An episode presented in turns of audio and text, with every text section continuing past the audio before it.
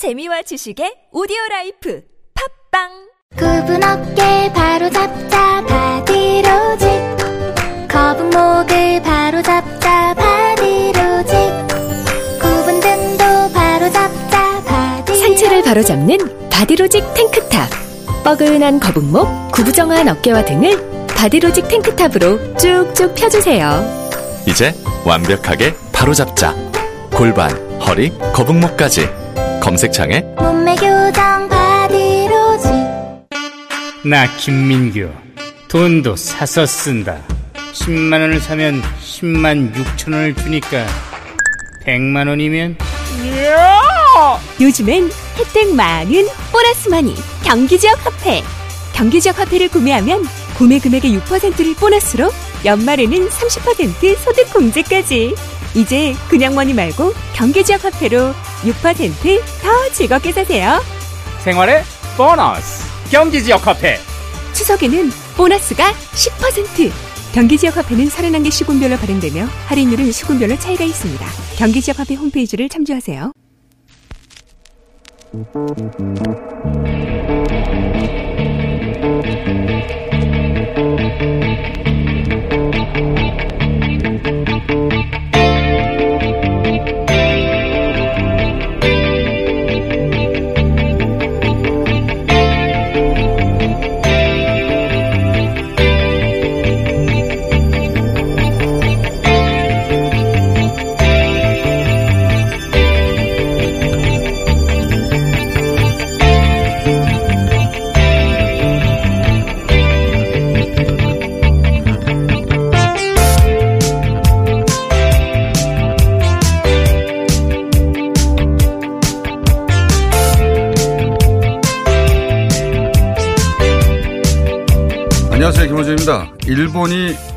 수출 규제를 시작한 지 36일 만에 반도체 핵심 소재 중 한 품목의 수출을 처음으로 허용했습니다. 수출 규제가 아니라 단순한 관리일 뿐이라는 자신들의 변명에 알리바이를 내는 거죠. 아베 이 옹색하고 볼품없는 제스처에 띄웁니다.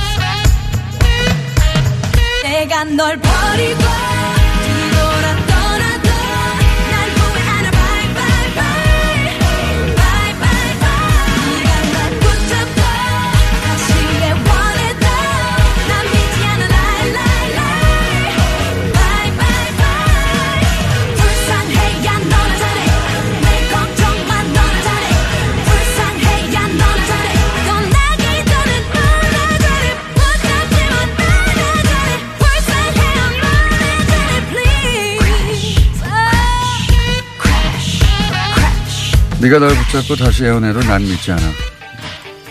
lie lie lie. 그리고 bye bye bye. 에일리의 너나 잘해였습니다.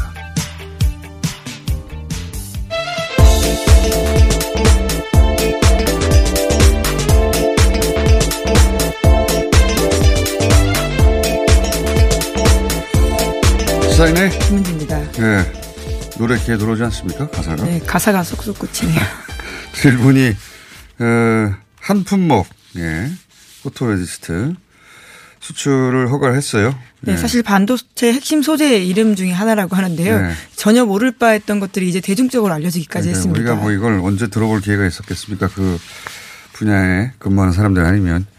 근데 이건 그 수출 규제가 풀어주니 좋은 거 아니냐라고 하는 사람도 있을 수 있는데 전혀 아니죠. 이거는 기업 측면에서 보면 오히려 아, 이제 풀리나? 아닌가? 이런 불확실성을 더 키우는 거라서 더 안 좋은 것이고 그리고 그 아, 아베 총리가 얘기했지 않습니까? 어제 그저께인가요? 세계를 상대로 여론전을 하겠다.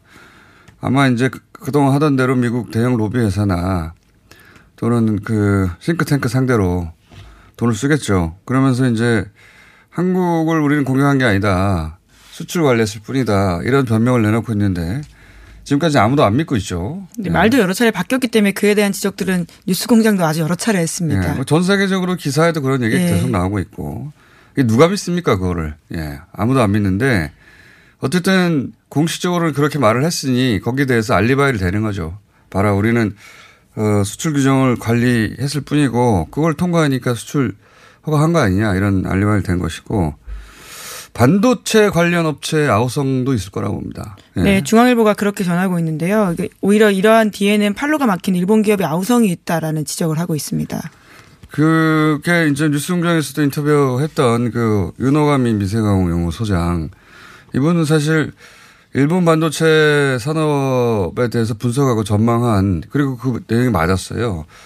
책을 두 권이나 쓴 진짜 전문가인데 그 양반이 5년 후에 일본 반, 반도체 관련 산업들이 생존에 있을 것인가 이런 얘기를 했던 이유가 사실은 애초에 이런 어, 소재를 무기화할 수 있던 이유 자체가 반도체 공정의 특성에 있다고 저도 뭐 나중에 알았습니다만 이런 전문가들 얘기 듣고 한 번 특정 소재에 맞추면 그게 아주 그 섬세한 작업이라 다른 공정들도 다 미세하게 조정을 하는 게 해야 하는데 그게 몇 개월 걸리고 그렇게 해서 한 번 맞춰놓고 나면은 그렇게 최적화 시켜 나오면 어, 바꿀 일이 없다는 거죠. 예. 그럴 유인도 없는 거고요. 시간이 오래 걸리기 그러니까요. 때문에요. 생산 일정도 차질 네. 생기고 그 과정에서 엄청난 비용 손실을 나는데 왜 하겠느냐. 저 일본에서는 바로 그 점을 본 거죠. 아, 이건 무기화 가능하다. 중국이 예전에 센카쿠 어, 분쟁이 있을 때 중 일본하고 영토 분쟁이 예. 있었죠. 예. 히토류를 수출 금지를 해버렸단 말이죠. 거의 비슷한 상황이에요. 어, 소재를 무기한 건데 그때 일본은 보름 만에 항복을 했습니다. 보름 만에. 그래서 우리도 설마 이런 뭐 몇백억, 몇천억대 손실이 생길 수도 있는 그리고 몇 개월의 어떤 개발 일정이 어, 이렇게 바쁜 경쟁 과정에 어, 그런 손실이 있을 수 있는 거를 설마 감수하겠냐. 그래서 금방 끝날 줄 알았던 것 같아요. 근데 이제 일본 정부가 기대하는 정반대로 어, 국민도 기업도 정부도 그럴 생각이 전혀 없이 불매 운동도 일어나고 오히려 뭐 삼성전자 하이닉스가 탈일본을 선언하고 네, 새로운 팔로를 뚫겠다라고 선언한 바가 있습니다. 어, 대통령은 뭐 절대 지지 않겠다고 선언하고 하니까 일본은 일본 정부는 크게 당황했을 거라고 보고 그러면 일본 소재 업체는 다른 데에 수출하면 되지 않느냐. 그것도 어, 말이 안 되는 게 삼성이나 SK 하이닉스만큼 물량을 소비하는 데도 없고 거꾸로 이제는 다른 나라에 있는 업체들이 또 소재를 바꾼다면 그들 역시 다 맞춰야 되는데 그걸 왜 합니까? 근데 그러니까 시간이 몇 개월 걸린다라고 하는데요. 그러니까 그게 바로 바꿀 수 있는 작업이 아니라고 하는 거죠. 그러니까 수출 저, 그 수출을 다변화하는 것도 어려운 겁니다. 일본 기업 입장에서는. 그래서 이 윤호감의 소장이 바보 같은 일본 정치인들이 바보 같은 결정을 해서 크게 피해를 입히고 있고 한국은 이렇게 한번 바꾸고 나면 다시 돌아오지 않을 것이다. 공정을 잘 아는 전문가 얘기인 거죠. 왜 다시 세워서 봐. 일본 소재 업체의 소재를 써주기 위해서 이 왜 일부러 다시 바꾸겠냐. 절대 그럴 리 없다는 거죠. 그럴 리 없겠죠. 어, 그리고 이제 이런 의미도 있는 것 같아요. 그, 이렇게 하면 한국이 어떻게 반응할까. 좀 간을 보는 거겠죠. 어, 실제 우리 정부가 어, 우리가 일본을 상대로 화이트리스트 배제하겠다는 걸 일시 유예를 했어요. 네, 우선 보류하겠다라고 밝혔는데요. 물론 백색 국가 제 기조에는 변함이 없는 것만큼 조만간 결론이 날 것이다 이렇게 밝히기도 했습니다. 우리도 보는 거죠. 일본이 이게 출구 전략을 쓰는 건지 아니면 그냥 어, 자기들 원래 일정 혹은 뭐 알리바이를 대고 끝나는 건지 보고 거기에 정확하게 대응을 하겠다. 일본만 유리한 명분을 쌓게 두지 않겠다. 혹은 우리 카드를 내놓지 않겠다. 그런 거죠. 아주 잘하고 있다고 봅니다. 어, 근데 저 개인적으로는 어, 일본 관련 얘기를 계속 하게 되는데 어쩔 수 없이. 일본이 확실하게 손들 때까지 저는 계속 최대 압박으로 가야 된다고 봅니다. 왜냐하면은 제가 그렇게 이해하는 어, 이유, 이유를 설명드리자면 지금 이제 아베 정권의 넘버 원투인 아베 총리, 야스사로 부총리 이런 사람들은 또는 아베 내각의 그 강경파들 어, 어제 어, 총리 비서 나와가지고 예. 얘기했던 망언을 소개한 바가 있습니다. 그런 사람들 또는 어, TV에 나와서 외교부 차, 외무성 차관이 대통령을 향해서 우리 대통령을 향해서 무례하다고 하는 그런 사람들 다 그 일본 회의 출신이고 생장의 집 뭐 이런 계속 얘기했는데 그 사람들의 논리와 감각으로 보면 지금은 자기들이 영광의 시대라고 하는 메이지 시대 그 이전의 막부 시대예요. 막부 시대 이게 일본 역사를 조금만 아시는 분들은 금방 오- 올 텐데 메이지 시대는 그 막부를 끝내고 막부라는 게 이중 권력 구조거든요. 천황은 존재해요. 상징적으로 정치적으로. 하지만 실질적인 거라는 막부를 이끄는 쇼군, 군벌, 군인들이 잡고 있었죠. 그렇게 이중적인 권력 구조였거든요. 근데 그걸 끝내고 하나로 통합합니다. 일본 메이지 시대라는 게. 어, 그 메이지 시대라는 거는 천황을 축으로 해서 모두가 하나의 대가족이라고 끝편을 써요. 대가족. 하나의 그 국가 하나의 대가족. 그 신정일치, 재정일치 사회. 그게 영광의 시대로 생각하는 거거든요. 근데 지금은 천황은 상징적인 존재 아닙니까? 그렇죠. 그리고 자민당이 따로 있는 거예요. 그러니까 이 사람들의 감각은 자민당은 막부인 거예요. 자민 막부. 실제 그런 농담을 합니다. 자민 막부라고. 아베는 쇼군인 거고. 그렇게 되면. 그래서 이들이 이들의 감각을 보면 다시 한번 막부를 끝내고 다시 한번 메이지 시대로 돌아가야 되는 거예요. 영광의 메이지 시대로. 그들한테는 굉장히 일관되고 자연스러운 논리인 거예요. 게다가 이 아베는 그 메이지 시대를 이끈 두 개의 번이 있습니다. 지난번에 조슈번 얘기 한참 했었는데 사스, 사스마 번 이 두 번이 둘 다 이제 군벌들이 지배하고 있던 것인데 군벌이 말이죠. 군벌이 그냥 사무라이예요. 근데 사초 동맹이라는 걸 맺어서 그걸 해냅니다. 메이지 시대. 근데 어, 아소다로는 사스마번 출신이고 아베는 조수번 출신인 거예요. 제2의 사초 동맹이에요. 자기 머릿속 속에는 그래서 자기들은 그 영광의 메이지 시대로 되돌아가는 걸 자신들의 운명이라고 생각합니다. 실제 우리한테는 망상인데 그러니까 저는 그쪽 감각으로 이 싸움을 봐야 된다고 보는 거죠. 어중간 근데 그 시대 소위 사무라이들이 쓰- 싸우던 막부 시절 어중간하게 관두면 그건 약해서 그렇다고 보는 겁니다. 화합하자, 화합하자, 대화하자가 아니라 반드시 다친다. 우리가 약해 보일 때.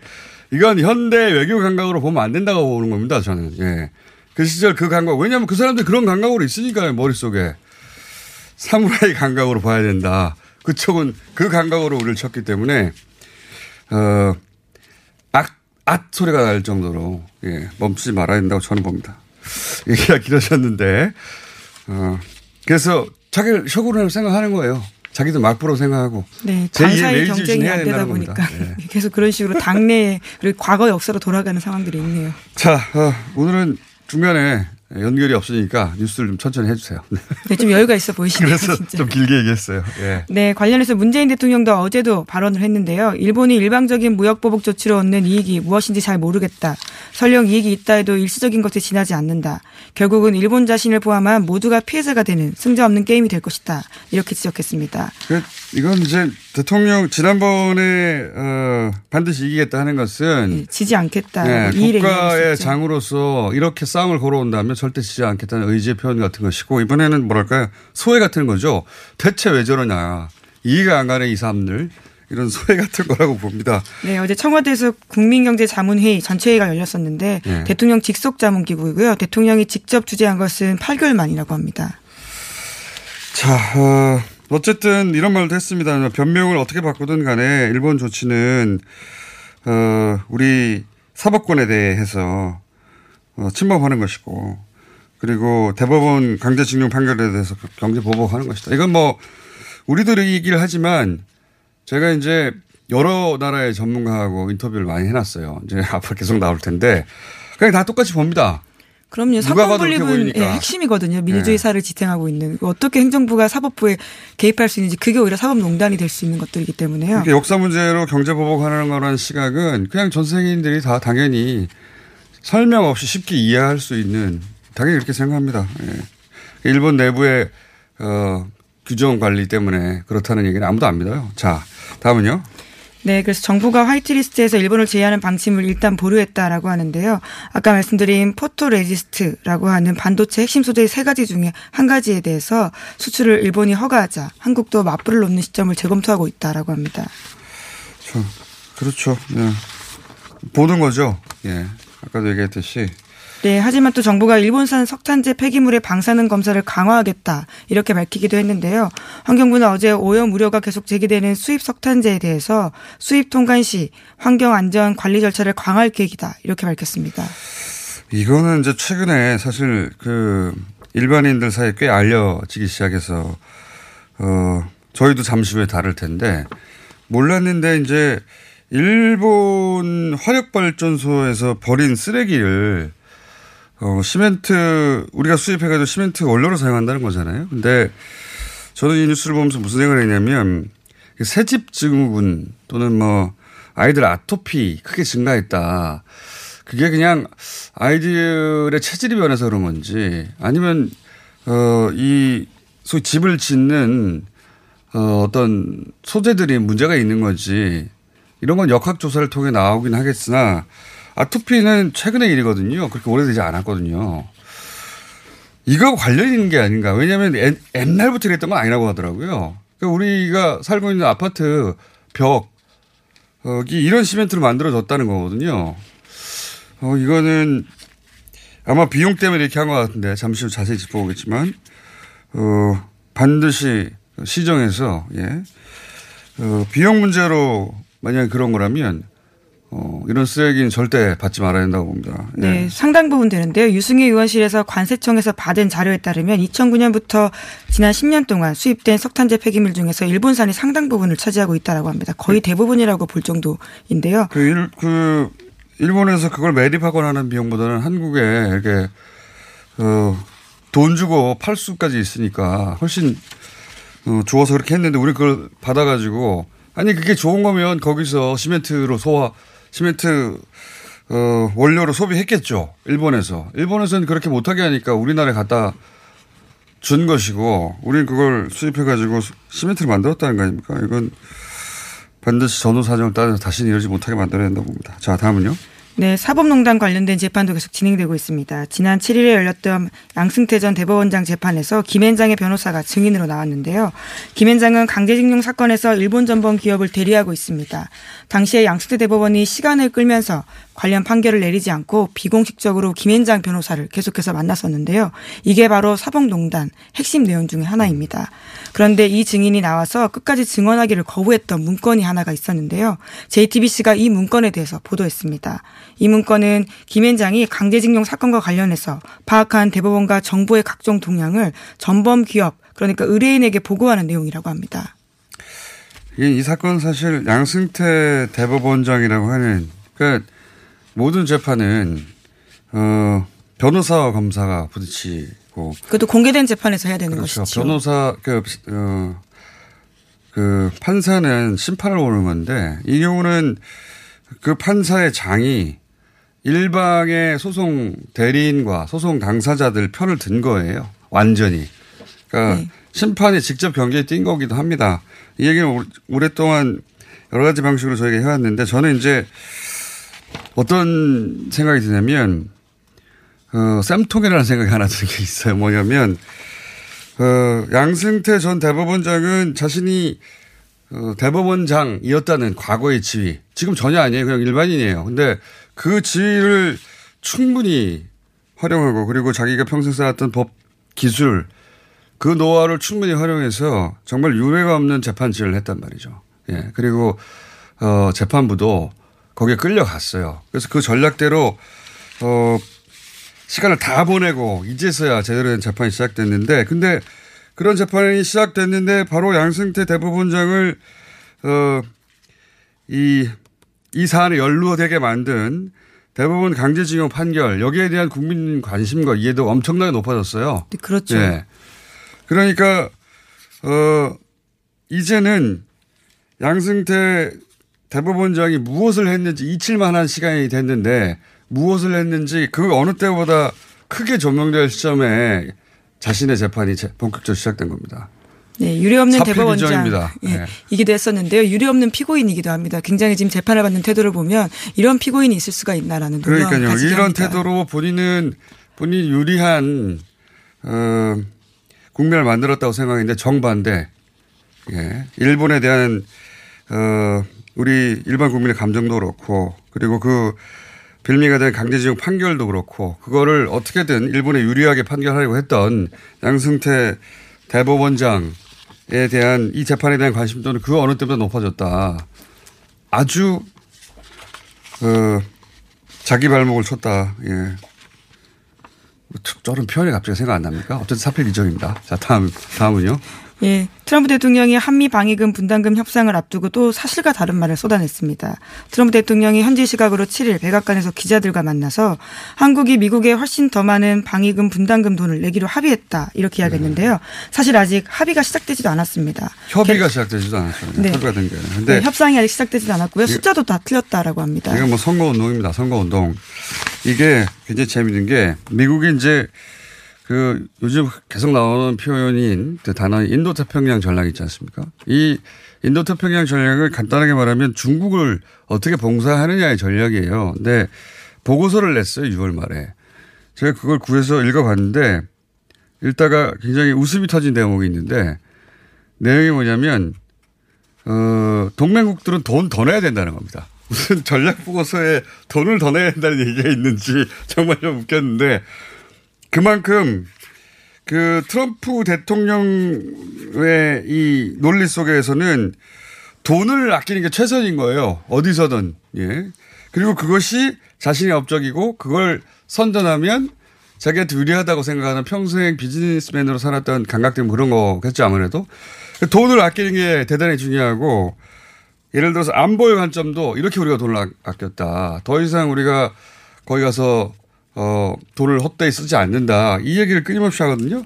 이게, 이제- 이게 이제 선거운동이에요, 이 발언은. 굉장히 전통적인 안보와 미국의 자유, 인권 이런 등의 가치 등에 대해서는 이야기하지 않는다라고요. 미국 내에서도 비판이 있긴 있습니다. 설사 돈을 어, 아끼고 혹은 뭐 동맹국에 돈을 많이 내게 하려고 해도 앞에 명분으로는 절대 그렇게 아- 안 했거든요. 어, 미국이라는 나라가 가지고 있는 자기 스스로에 대한 자존심 이런 것 때문에도 그렇고 근데 여기는 대놓고 그 보고서에 인도 태평양 전략 보고서에 읽어보신 분 있는지 모르겠는데 그렇게 많, 페이지 많지 않 100페이지 안 되면 읽어보면 그 얘기 있어요. 돈 많이 내야 된다고. 저, 저 빵 터졌어요. 네, 주장은 할 수 있는 건데요. 근데 네. 기본적인 팩트 자체를 틀리게 이야기했기 때문에 또 문제가 되고 있습니다. 주둔 기간이나 규모 자체를 아예 다르게 이야기하고 있습니다. 이렇게 중국을 봉쇄하는 어떤 세계의 대결 뭐 이런 보고서예요. 근데 왜 돈 많이 내라고 동맹국에 그건 그냥 그럴듯한 말 써놓고 협상 테이블에서 하면 되잖아요. 예. 웃겼어요 아주. 하여튼 이건 그 돈을 아끼면 자기 선거에 유리하다고 생각하는 트럼프 대통령이 어, 선거 운동을 한 것이다 이렇게 이해하면 되겠습니다. 자 하나 정도 더 하면 끝내 그 네, 네, 윤석열 네. 검찰총장 소식 전해드리겠는데요. 아, 윤석열. 윤석열 검찰총장이 취임 인사차 각 정당의 대표들을 만나고 있습니다. 어제는 황교안 자유한국당 대표 등을 만났었는데요. 이 자리에서 황교안 대표는 이번 검찰 인사가 한쪽으로 치우쳐 편향됐다면서 중요한 보직을 특정 영역의 검사들이 맡고 있는 게 아니냐라는 우려가 있다면서 검찰 선배로서의 걱정이다라는 식의 이야기를 했습니다. 네, 이에 대해서 윤 총장은 검찰의 대선배이신 황 대표님께서 검찰에 늘 깊은 관심을 가져주시고 좋은 지적을 해주셔서 깊이 감사드린다라고 답했습니다. 개인적으로 웃은 이유가 뭐냐면 아니 뭐 야당 대표가 신임 검찰총장에게 잘해라 말을 얼마든지 할 수 있죠. 난할수 있는데 두 가지 이유에서 저는 좀 어, 웃깁니다. 하나는 어, 인사 편향된 인사다라고 하는데 이 편향된 인사라는 표현이 왜 등장했냐면 그 공안 쪽을 어 뭐랄까요 안 쳐주고 특수부 쪽을 쳐줬다는 거예요. 네, 황 대표가 공안 주- 대표적인 공안. 출신이거든요. 자기 후배들 왜 안 책임자는 얘기예요. 그것도 웃긴 말이죠. 근데 이제 그 윤석열 검찰총장의 인식은 공안 검찰 시대이 끝났다는 거거든요. 그리고 미국처럼 특수부가 어, 대기업이라든가 이런 데 수사를 제대로 하자 이런 거거든요.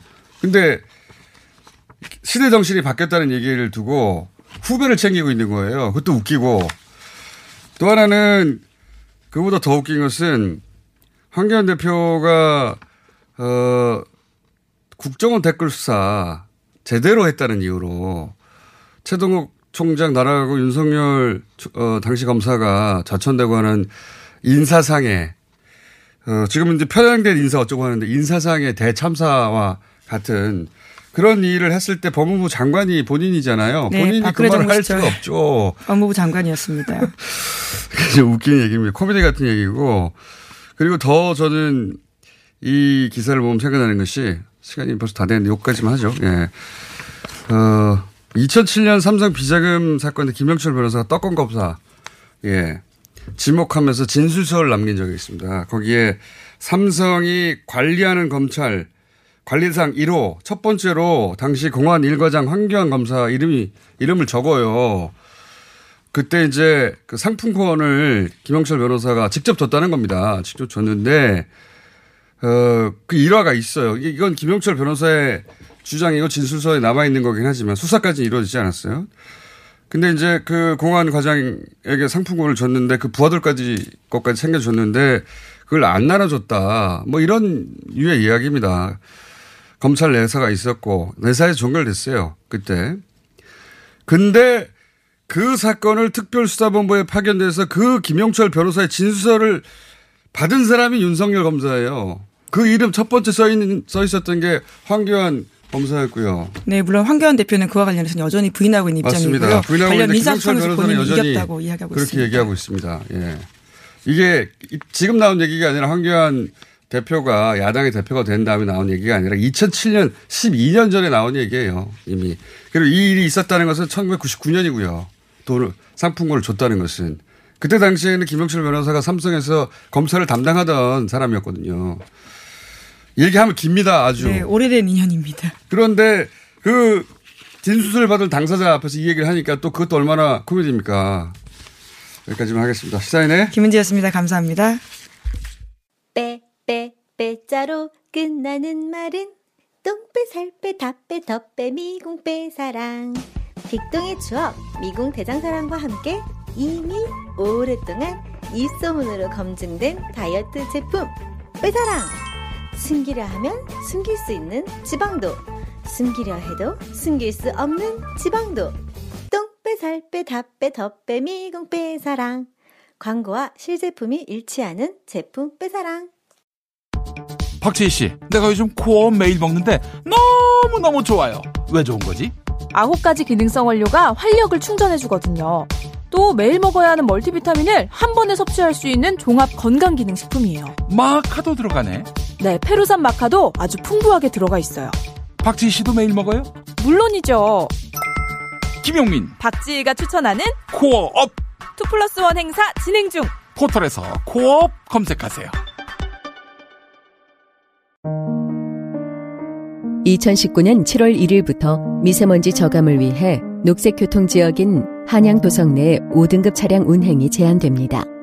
12월부터 과태료도 부과하니 5등급 차량은 조기 폐차나 매연 저감 장치 부착 등 저공해 조치를 서울시에 신청하시기 바랍니다. 자세한 사항은 120 다산 콜센터로 문의하세요. 이 캠페인은 서울특별시와 함께합니다. 이게 무슨 일이지? 로션 하나 바꿨을 뿐인데 내 얼굴이 어떻게 된 거야? 오빠, 얼굴이 왜 이래? 자기야, 도대체 뭘 했길래 얼굴이 이렇게 환하고 탱탱해진 거야? 헤이브로 맨즈 브라운 올인원으로 로션 하나만 바꿨는데 얼굴이 엄청 환해지고 피부결도 좋아졌어. 잠깐, 그거 이름이 뭐라고? 로션 하나로 내 얼굴에 환한 마법이 시작된다. 헤이브로 맨즈 브라운 올인원 로션. 지금 포털에서 헤이브로를 검색하세요.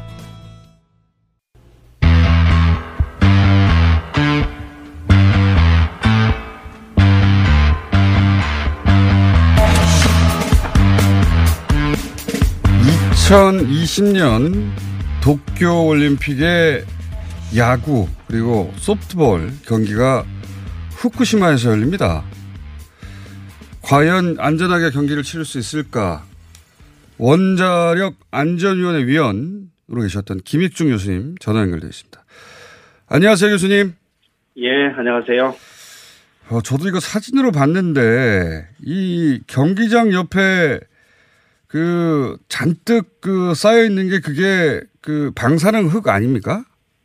예, 이른바 검은 피라미드를 저장했던 예. 보관했던 장소인 모양이더라고요. 예. 그거 아마 뭐 올림픽 전에는 다 치우긴 할 텐데 그게 안전할까라는 의구심이 들지요. 그게 그 저도 그 검은 피라미드라는 게 그 검은색의 뭐 대단히 그 방사능 물질을 막을 수 있는 어 어떤 뭐 납으로 된 어떤 뭐 그런 걸로 포장돼서 쌓여 있는 줄 알았더니 그나마 그게 아니라 그냥 아니 그 마대예요. 그러니까요. 마대 자루입니다. 그 방사능이 유출되는 걸 전혀 막을 수 없는 그냥 비닐에다가 담아가지고 잔뜩 예, 예. 그냥 쌓아놓기만 한 거더라고요. 예, 예. 그 비닐봉투 아주 튼튼하더라고요. 내가 한 만져봤더니 아주 두꺼운 비닐봉투에다가 비닐봉투. 흙을 담아가지고 쌓아둔 겁니다. 그리고 그 제염이라는 것도 저는 아 일본이 무슨 대단한 화학 기술로 어떻게 처리를 했나 보다 했더니 그게 아니고 그냥 흙을 떠다가 그냥 담아놓은 거 아닙니까? 예, 두께 한 5cm 정도 두께로 흙을 긁어내는 거죠. 표면만. 예. 그게 이제 제염인데, 아, 그걸로 방사능이 얼마나 줄겠어요. 그러니까 그걸 잔뜩 쌓아놓고 옆에서는 농사를 짓고 그런데 이제 그러니까 농사를 짓는 건 우리가 안 먹으면 되는데 이번에는 올림픽 야구를 거기서 한다고 하니까 바로 옆에 그런 예. 게 쌓여 있는데 게다가 옆에 지난번 연결 때도 한번 말씀하셨는데 그 산, 산 지형이면 그게 방사능 오염도가 더, 어, 뭐랄까, 낮아지기 어렵다고 하셨지 않습니까? 근데 바로 옆에 산이 있는 것 같던데. 예, 그렇죠. 그러니까 그, 저는 그 일본이 하는 그 행동을 보면 예. 자꾸 불가능한 일에 도전을 해요. 그리고 실패를 해요. 어. 그리고 새로운 불가능한 일을 또 도전해요. 그리고 또 실패해요. 그러기를 지금 반복하는 느낌이거든요. 그 음. 어, 애초에 그, 어, 그, 제염이라는 게이 예. 불가능한 일입니다. 아, 애초에. 그러니까 어느 정도는 줄일 수 있겠지만 제염을 해서 살 수 없었던 땅에서 사람이 살게 만든다. 예. 그건 불가능한 일이에요. 음. 생각해보세요. 5cm를 긁어내면 방사능이 얼마나 줄겠습니까? 방사능 물질이 200가지예요. 그 중에 흙에서 5cm 이상 안 내려가는 방사능이 얼마나 되겠냐고요. 그러니까요. 이- 그러면 5.5cm, 6cm에 있는 걸 어떡합니까? 그럼 이제 그대로 표면에 드러나는 거죠. 그리고 5cm를 정확히 긁어내는 것도 불가능해요. 그렇겠죠. 포크레인으로 이렇게 긁어내는데 네. 정확히 5cm 정도, 10cm 정도. 아, 그거 참. 그리고 그래서 그 네. 제염이라는 것도 그렇고 또 지금 노심용룡된 그 녹아버린 해결료 예. 수백 톤인데 그걸 꺼내겠다는 계획도 불가능해요. 어. 그리고 그런 기술이 어, 없습니까 현재 우리 인류에게? 해본 적도 없고요. 지금 네. 8년 지났는데 겨우 로봇을 그 안에 집어넣는데 성공했어요. 음. 그래서 그거를 어, 꺼내겠다라는 건데 꺼낸 다음에 어떻게 하는 그 기술도 없는 거고 그래서 불가능에 자꾸 도전합니다. 그게 불가능에 도전은 오염된 지역을 예. 제염을 해서 사람을 다시 살리겠다라고 지금 진행하고 있잖아요. 그러니까 그렇게 하는 이유가 사실은 내년 도쿄 올림픽까지 후쿠시마를 재건한다고 하는 정치적 슬로건 그것 때문에 그런 거 아닙니까? 스케줄이 그렇게 그렇죠. 예. 후쿠시마 재건, 후쿠시마 부흥 불가능해요. 그 불가능한 일을 하고 있는 겁니다. 실패할 거예요. 그 어, 동토 작전 기억나십니까? 원전 4개를 주변으로 해서 또랑을 파서 거기를 다 얼려버리겠다. 예. 그래서 지하수가 그 안에 못 들어가게 하겠다. 그러니까 거기에 엄청난 돈을 들이고 드라이아이스로 막고 뭐 난리를 쳤어요. 실패했잖아요. 애초에 처음부터 불가능한 일을 했던 겁니다. 그, 그런, 그런 무리한 일들을 하는 이유는 아베 정권 내에서 재건에 성공하고 올림픽을, 어, 이 부흥의 올림픽을 맞이하기 위해서 이 시기를 다 거기다 맞추다 보니까 그런 이 무리한 일을, 불가능한 일을 계속하고 실패하고 지금까지도 해결이 안 되는 거 아니겠습니까? 교수님? 그러니까 그 지역에서 올림픽을 하겠다는 것도 불가능한 일이에요. 하면 안 되는 건데 근데 그거- 일본 정부는 하겠다는 거지 않습니까, 지금? 그렇죠. 그러니까 저는 후쿠시마 원전 사고 이후에 예. 그 사후 처리하는 그 팀이 너무 바보 같아요. 이상해요. 과학자로서 오농도 안 오염. 지역은 예. 일정 부분 포기해야 됩니다. 체르노빌도 지금 30km 안에 사람 못 들어가게 막고 아직도 있잖아요. 그러니까요. 아직도. 네, 한 300년 정도를 정부가 땅을 사서 국유화를 해서 거긴 포기하고 예. 저농도 지역에서 나온 오염토를 거기다 보관하고 예. 뭐 이런 식으로 좀 현실적인 그런 음. 어, 계획을 짜는 게 아니고 불가능한 일에 자꾸 도전하고 자꾸 실패하고 그러고 있습니다. 정권 홍보 때문에 그런 건데 그렇게밖에 이해가 안 되는 건데 사실 9년 만에 이런 대형 재해 더군다나 이거 어 원자력 재해를 핵 핵재앙을 다 해결한다는 거는 뭐 인류 기술로 안 되는 거지 않습니까? 그래서 네, 불가능한 일이에요. 거기에 지금 그래서 지금 불가능한 일을 이제 그만 포기하고 현실적으로 어 이거는 안 되는 거다라고 좀 현실적으로 판단하고 포기할 거 포기하고 할 수 있는 거 하고 그랬으면 좋겠거든요. 예를 들어서 오염수를 보관하는 거는 현실적으로 가능해요. 예. 그건 하면 됩니다. 통에 넣어놓으면 되니까. 300년 정도 보관하면 되니까. 300년 정도. 예. 그거는 안 해요. 또 버리겠대요. 그거를 지금 물에 그냥 방류하겠다 그 바다에 그냥 뿌려버리겠다는 거 아닙니까? 그렇죠. 2003년에 한 번 했어요. 그래서 아. 전 세계가 아주 큰 우려를 하고 우리나라도 크게 반응하고 그랬었죠. 한 번 더 하겠다는 거 아닙니까? 할 수 있는 현실적으로 가능한 일들은 잘 안 하고 예. 불가능한 일을 자꾸 버리고 그러니까 원전 사고가 나면 사고 전으로 되돌아가는 거는 불가능해요. 근데 그걸 받아들이지 않는 겁니다. 예. 올림픽에 맞춰야 하니까. 그래야 일본을 부흥시킨 정권이 되니까요. 지금 그럼 한 가지만 마지막으로 여쭤보겠습니다. 이 어, 교수님이 보시기에 지금 뭐 그 뭐랄까요 야구장과의 거리 혹은 뭐 야구장과 숲의 거리 또는 그 오염토의 거리 이런 거 보실 때 여기서 경계하면 안 되는 거 아닙니까? 그 동네가 들어가면 안 되는 지역 같아요. 아 그 동네 자체가요? 예, 원전 그 사고 지역에서 가깝고 그리고 그 뭐 제가 거기 가서 직접 측정하고 그런 건 아니지만 제가 후쿠시마 시는 좀 여러 번 가봤거든요. 예, 도심 지역은 방사능이 아무 문제가 없어요. 공간 방사능기 들고 가봤자 예. 어, 마치 원전 사고가 전혀 안 난 것처럼 깨끗합니다. 왜냐하면 방사능 물질들이 이렇게 쌓여 있다가도 8년 동안 빗물에 씻겨 나갔단 말이에요. 예, 예. 그래서 방사능 측정기를 아무리 들고 다녀도 다 깨끗해요. 예. 콘크리트나 시멘트로 돼 있는 곳, 그다음에 아스팔트로 돼 있는 곳은 깔끔해요. 방사능 없습니다. 근데 예. 그 도심 지역을 벗어나서 흙이 있는 곳에 가면 아. 바로 방사능이 따다다다 올라간단 말이에요. 아. 그 제염이 불가능하다는 걸 보여주는 거죠. 음. 그러니까 거기서 효과가 그- 별거 없다라는 것도 보여줍니다. 거기서 경계하면 안 된다는 말씀이신 거죠. 그렇죠. 그러니까 지금 그 경기장이 도심에 있는 게 아니고 주변에 나무도 있고 뭐 공원이 있고 흙이 있고 한 지역인데 그렇죠. 거기가 제대로 제염이 됐을 리가 없죠. 그렇죠.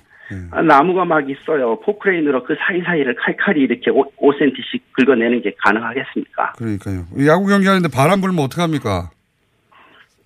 그러면 이제 날리는 거죠. 흙먼지 속에 같이. 알겠습니다. 교수님 오늘 여기까지 듣고요. 교수님은 예. 자주 연결할 일이 많을 것 같습니다. 오늘 여기까지 듣겠습니다. 아이고. 감사합니다. 예. 김익중 교수였습니다.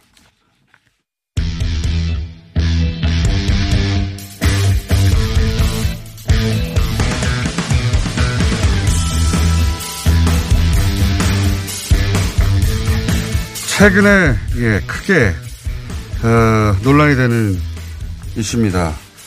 일본에서 화력 발전하고 남은 쓰레기를 우리가 수입해가지고 시멘트를 만들었다. 예. 이 문제를 지난 10년간 추적하고 고발하신 분입니다. 환경운동가 최병성 목사님 나오셨습니다. 안녕하십니까? 네, 안녕하세요. 반갑습니다. 네, 대단히 특이한 경력을 가지고 계십니다. 목사님이신데 네. 맞죠? 예, 환경운동가이시고 그리고 기자세요. 그래서 기자상도 받고 환경문화상도 받고 언론 인권 골- 공로상도 받고 목사님과 관련된 상은 없네요.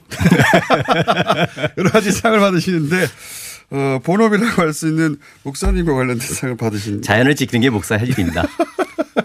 자, 직업을 잘못 선택하신 것 같은데 어쨌든 자, 사, 그래서 4대강 당연히 운동하셨고 그리고 주목하지 않았던 시절 사람들이 쓰레기 시멘트 추적하시면서 책도 쓰셨어요. 네. 예.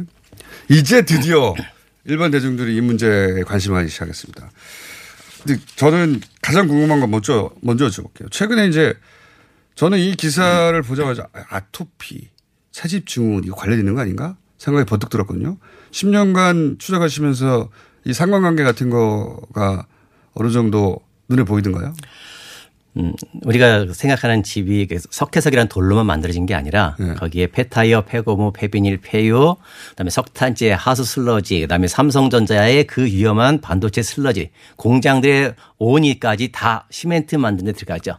그러다 그래요? 보니까 우리가 생각하는 이상의 유해 물질이 시멘트 안에 담겨 있다. 근데 그 시멘트에 대한 인체 안전 검사는 지금까지도 해본 적이 없다라는 게 가장 큰 문제죠.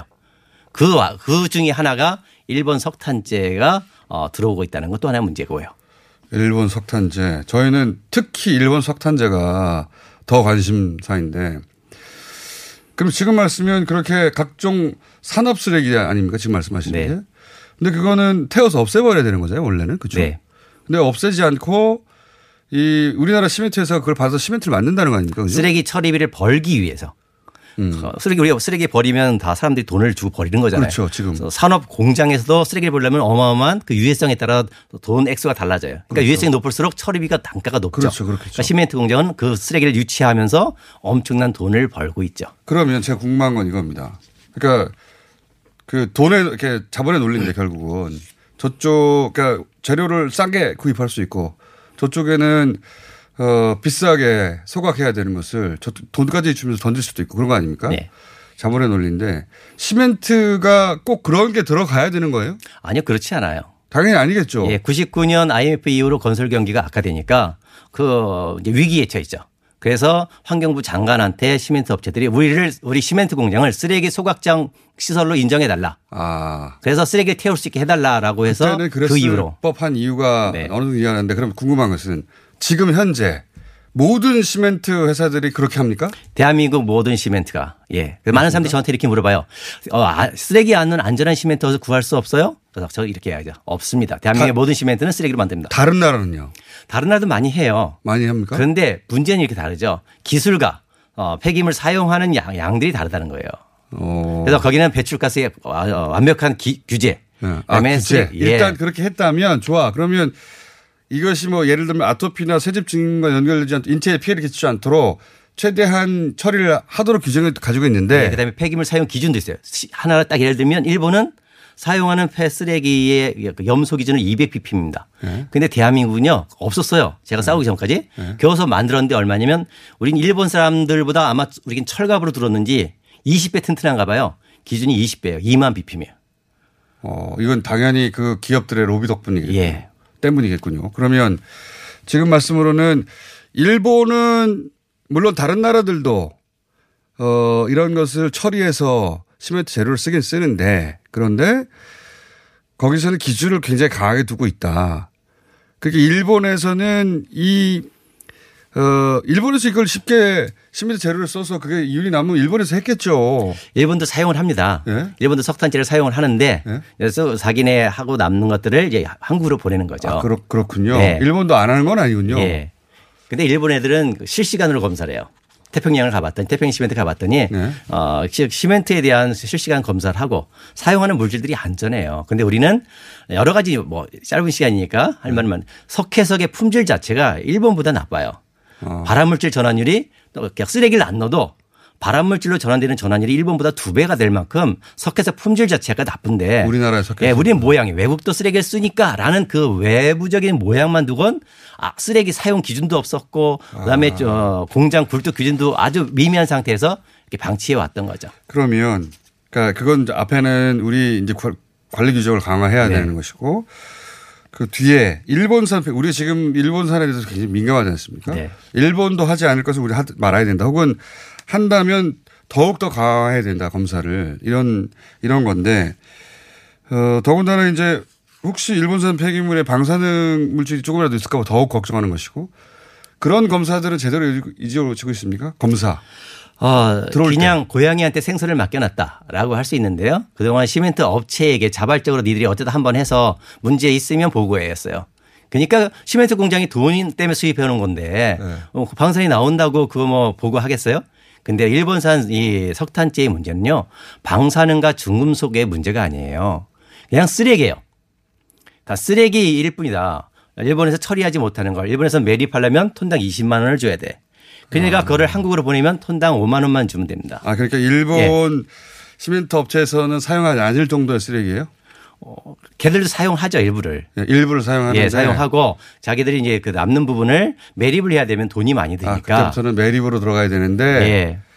그런데 그 쓰레기 버릴 걸 우리한테 수출하는 것이다. 예, 그래서 그동안 일본에서 석탄재를 수- 어, 수출하는 환경성의 홈페이지 목록에 보면 목록 석탄재 수출 대상국 한국 한국 한국 한국 한국 한국하고 시작부터 끝까지 한국밖에 없었어요.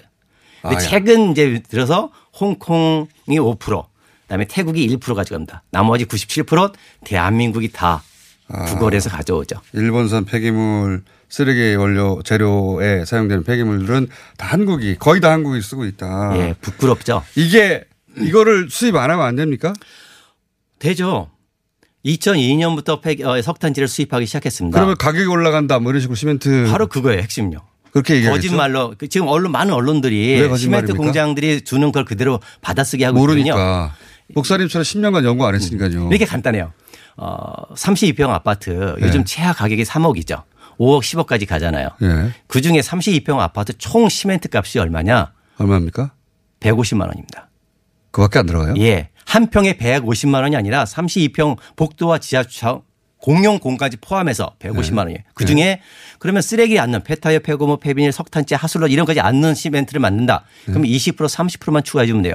그럼 150만 원 20%한 30만 원, 40만 원입니다. 거기에 석탄재 일부를 안 넣는다. 일본 석탄재. 그럼 얼마 몇만 원만 추가하면 돼요.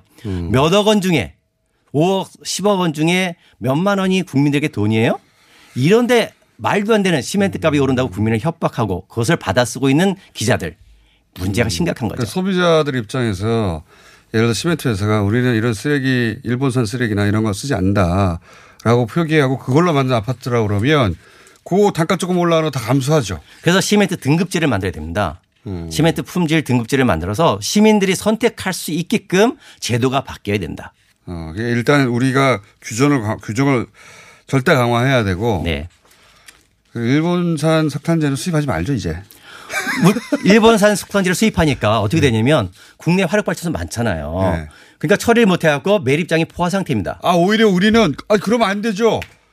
그러니까 지금 얘들이 뭐라 하냐면 그걸 몰랐네. 그럼 안 되죠. 그러니까 지금 일- 시멘트 기업들이 뭐라 하냐면 어 우리 서- 일본 석탄재는 네. 반도체 거- 공장에 삼성전자에 에칭가스와 똑같다라고 거짓말해요. 무슨 의미입니까? 그러니까 없어서는 안 되는 필요 불가분한 물질이라는 거예요. 아, 그런데 그러니까 어떤 이런 시멘트를 만드는 공정에서 반드시 필요하다. 반드시 필요하다. 그런데 예. 대한민국에 시멘트 공장이 많잖아요. 예. 어 근데 일본에서 석탄재 수입하는 게 삼- 쌍용, 삼표, 한라, 한일이래요. 예. 그런데 성신 시멘트, 아세아 시멘트는 수입하지 않습니다. 아, 그럼. 걔네들은 어떻게 에칭가스 없는데 어떻게 만들어 시멘트를? 그리고 2002년부터 이거 시멘트 만들어 왔는데 우리나라 시멘트 생산은요 1960년대부터 만들었어요. 그렇겠죠. 당연히. 그 전에 시멘트 어떻게 만드느냐 그러니까 이거죠. 에칭가스 없는데 어떻게 만드는지 모르겠어요. 아, 그러니까 그 결국은 돈 때문에 그러는 건데 이렇게 돈 벌지 말라는 말씀이네요. 예. 나쁜 짓이다. 일본에서 쓰레기 이거 수입하지 말죠, 이제. 이거 제대로 파헤쳐가지고 반드시 그렇게 됐으면 좋겠습니다. 국민의 자존심을 국민의 명예를 팔아먹은 건강도 잘- 문제입니다. 네. 예. 지난 10년간 이 문제를 추적해 오신 어, 환경운동가이자 기자이신 최병선 목사였습니다. 감사합니다.